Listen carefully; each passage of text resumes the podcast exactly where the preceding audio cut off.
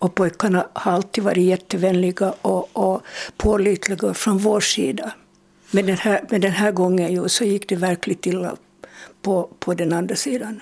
När du säger på vår sida så menar du då Ekenäs? Ekenäspojkarna har, har absolut ingenting att kritisera eller tala illa om. Var det här en engångsföreteelse eller har du varit med om liknande förut? Nej, det här var första gången som det var här så, så kaotiskt. Jag sa åt den här flickan, stackaren, i, i den här växeln att det är ju en katastrof att så här får det ju inte bli, så här kan det inte fortsätta. Hon, hon förstår det, men hon kan ju ingenting göra åt det.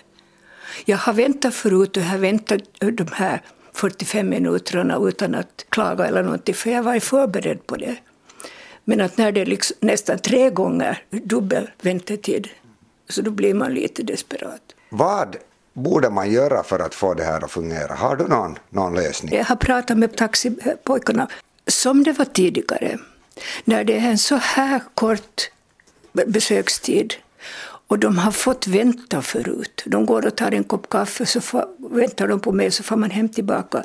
Men jag skulle gärna betala för den där lilla väntetiden, om det skulle vara möjligt. Att hålla min egen taxichaufför, när jag vet att jag är inne bara 20 minuter. Och jag kan betala då denna mellanskillnad om det behövs. Och vi får åka hem tillsammans. För så som han nu åker hem utan passagerare, tom tom i bilen, han förtjänar 15 euro enligt deras utsago. Så skulle det nog inte vara skäl om jag betalar 15 euro han får, han får returresan också betald för, om jag åker med. Jag tycker det ska vara ganska logiskt i en sån situation som man är ungefär medveten om hur kort tid man väntar. Men om man är många timmar på behandling så det är ju inte genomförbart. Medan du satt där och väntade så, så var det säkert alla möjliga tankar som rörde sig i, i huvudet, det, det är jag säker på. Men vems är felet? Varför är det på det här viset? Ja, du, du, vet lika väl som jag var vi ska söka fel. Och jag tror nog inte där uppe i Stenborgen, det är nog där vi ska börja. För det, alltså, hur får man genomföra sådana här beslut? Först har de ju, de har ju krympt priset på sjuktaxorna. Kela-taxi. Vad menar du med det? De får mindre pengar.